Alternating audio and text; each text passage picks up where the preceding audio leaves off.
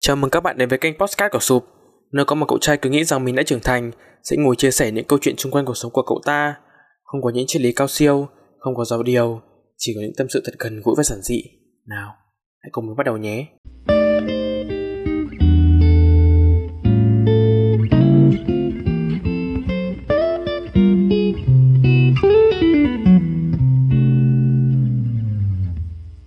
The story is tailored by how you play. Cuộc sống này đâu khác một bộ phim là mấy. Bạn lựa chọn một hành động, một câu thoại, một phê phái, một quan điểm triết học. Vậy là câu chuyện của bạn đã rẽ sang một nhánh khác. Rẽ ra khỏi một secret timeline, giống như trong Loki vậy. Tôi chọn gọi những bài tập các môn là bài tập về nhà, giống như hồi tiểu học, chứ không phải là deadline. Tôi không chọn một phe phái nào cả, mà tôi chỉ muốn giữ hòa khí Tôi chọn mua ba kéo sơ mi kẻ caro giống nhau, chỉ khác mỗi phối màu, hình như là có xanh, thanh dương, đỏ và vàng. Mặc quần bò, đi học và xỏ trên mình đôi bi tít để nâng niu bàn chân Việt. Tôi chọn cách bày tỏ thẳng thắn quan điểm khi thấy cái sai, chứ tuyệt nhiên không chọn bao che.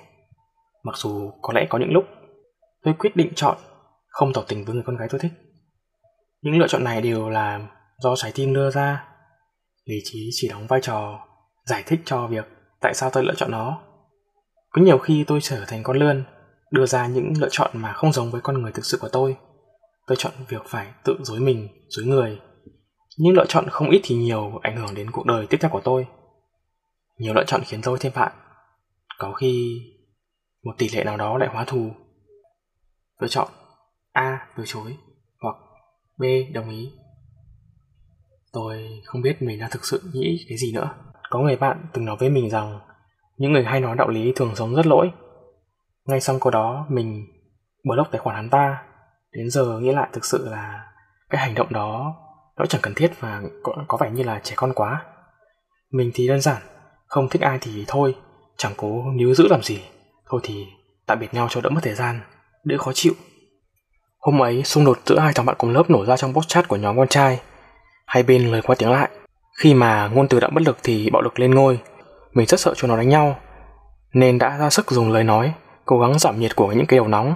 Và rồi, câu nói mình nhắc tới đã vang lên, mình cười khinh bỉ, âm thầm, lặng lẽ, mình mở lốc anh chàng kia. cay chứ còn gì nữa, tâm lý của một thằng nhóc lớp 11 chẳng làm gì sai nhưng lại nhận lời phán xét không đáng có. Con ngoan trò giỏi, đối tốt với bạn bè, lễ phép với người lạ.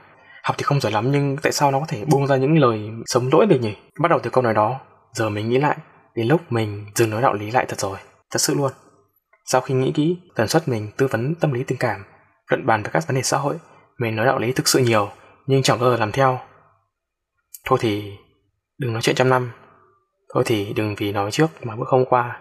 Thôi, không ngồi ra cái vẻ am hiểu chuyện tình cảm nữa.